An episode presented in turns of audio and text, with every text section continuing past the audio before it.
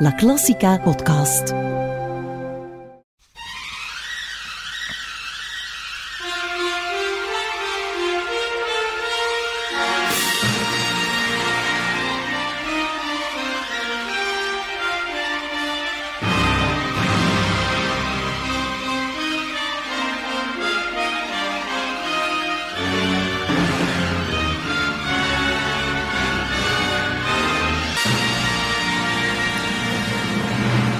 Welkom bij de derde aflevering van Prokofjev, een serie podcasts van La Classica die helemaal in het teken staan van Sergei Prokofjev.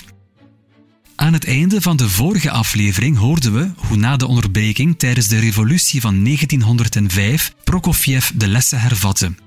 We maakten ook kennis met componist Miaskovsky, die een heel ander karakter dan Prokofjev had. Door die ontmoeting ontwikkelde Prokofjev een bredere blik op de muziek. Zijn interesse in die periode verschoof van Griek, Rimsky-Korsakov en Wagner naar Strauss, Reger en Debussy. Ook al waren Reger en Debussy verboorterrein op het conservatorium in Sint-Petersburg. Harmonieleraar Liadov zei daarover vaak tegen zijn leerlingen wanneer zij het alweer niet te nauw namen met de regels van de harmonie, ga dan maar les volgen bij Strauss of Debussy. En daar kwam bovenop dat Max Reger in 1907 een bezoek bracht aan het conservatorium, waardoor Prokofjev nog meer interesse ontwikkelde in het bestuderen van deze moderne muziek.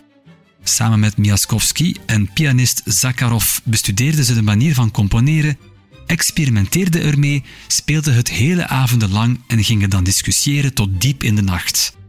Ook Scriabin mocht delen in die interesse. In elk geval waren ze het eens dat ze meer inspiratie haalden uit die avonden dan uit de lessen van Liadov.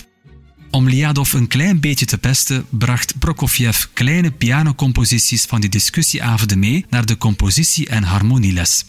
Het werd nog erger toen hij zich vanaf 1908 aansloot bij de zogenaamde Avonden van de Hedendaagse Muziek, die plaatsvonden in Sint-Petersburg. Daar werd hij geïntroduceerd door Michael Tchernov, pianist en componist en ook leraar aan het conservatorium. Het is tijdens die periode dat de ruggengraat werd gebouwd voor de Russische modernistische stroming die de hele 20e eeuw zou beheersen. Een van de werken die Prokofjev er speelde waren de pianostukken die nadien als zijn opus 2 werden opgenomen. Je kan nu luisteren naar deze vier etudes met Dimitri Sheskin aan de piano.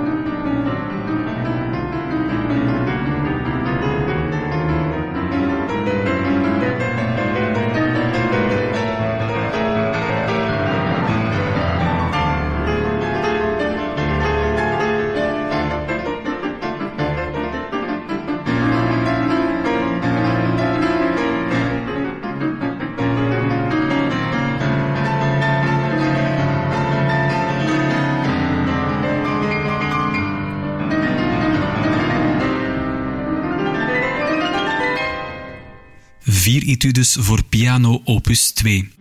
Toen Prokofjev op die avonden voor de herendaagse muziek speelde voor Karatigin, een van de organisatoren van de avonden, liet deze zich ontvallen dat Prokofjev de lang verwachte antithese was van Skrabin. Prokofjevs metallieke en agressieve pianostijl met droge en assertieve aanslag contrasteerde met de Chopin-traditie waarin ook Skrabin was opgegroeid. Karatigin daarentegen maakte meer deel uit van de Djagilev-school, vooral gericht tot het moderne Westen. Daarbij werd vooral de nadruk gelegd op het originele en de niet-repetitieve vormen. Je kon er composities horen van onder andere Debussy, Dukas, Chausson, Roussel en langs de Russische zijde Stravinsky, Medtner, Rachmaninov, Rebikov en Steinberg. De toegangsprijzen en lidgelden waren aan de lage kant, maar toch hielden ze maar liefst elf jaar vol, namelijk van 1901 tot 1912. Het gaf Prokofjev, maar ook anderen, de nodige aandacht en het woord enfant terrible doken voor het eerst op met betrekking tot Prokofjev. Ondertussen werkte hij naar het einde toe van zijn compositiecursus met Jozef Vitos. Vitos was zelf ook componist en dus kunnen we even meegenieten. Je hoort zijn Spriditis in vijf delen, een ouverture voor orkest met het Let's Nationaal Symfonieorkest, onder leiding van Dimitri Jablonski.